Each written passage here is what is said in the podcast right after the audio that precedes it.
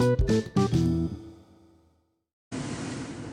my name is Joel. I'm a Scorpio and I like long walks on the beach and fluffy white pillows.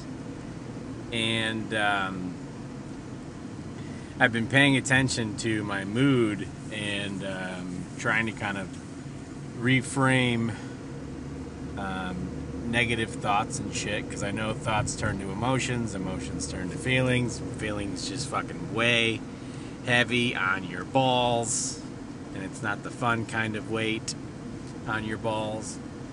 But um, just trying to kind of understand that the shit that I can't change, I can't change, but the shit that I can change, I should change.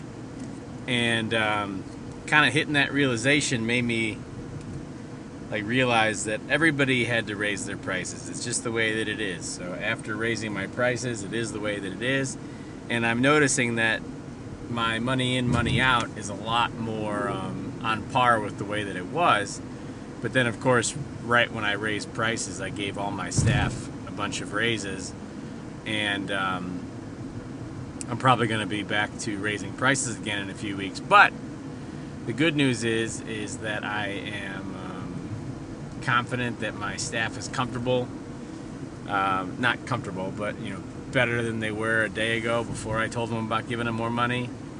And then, as like a way to demonstrate what their new check looks like, um, gave them their regular amount and then asked the accountant to also set a second payroll deposit that would equal the difference.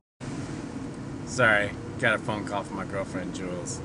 Um, so yeah, being able to um, kind of show, yeah, it's not much, but it's something, and oh, here's a reminder that we leave early, and um, you know, you got insurance and shit, um, and I'm trying. But um, the thing I did today was is that anytime that I would see a name that I would that I would either assume is going to be annoying, or if I was um, confident this person was going to annoy me, I made it a point to be as positive as possible in my response.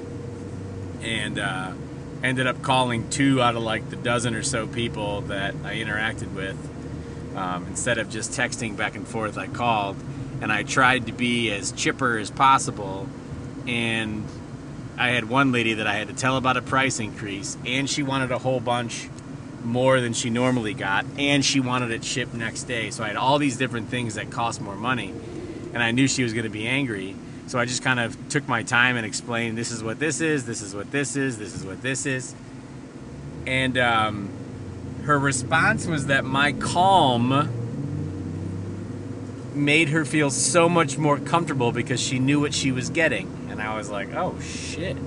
So rather than assuming that I'm just going to be the bearer of bad news and I'm going to get yelled at, if I'm confident in what I'm telling them is just the way that it is and don't put any type of blame on it, I won't have as bad of a time. It's fucking crazy how that shit works. It's like you have to fucking pay attention to what's going on around you and not just respond the way that you would default. Because the way that we default respond to shit is ingrained in our motherfucking brains and it's fucking annoying. So, knowing that just kind of cements the fact that the only way to live happily-er the only way to live happilier is to pay the fuck attention. Sometimes I don't want to pay the fuck attention, but I think that's what vacation's for.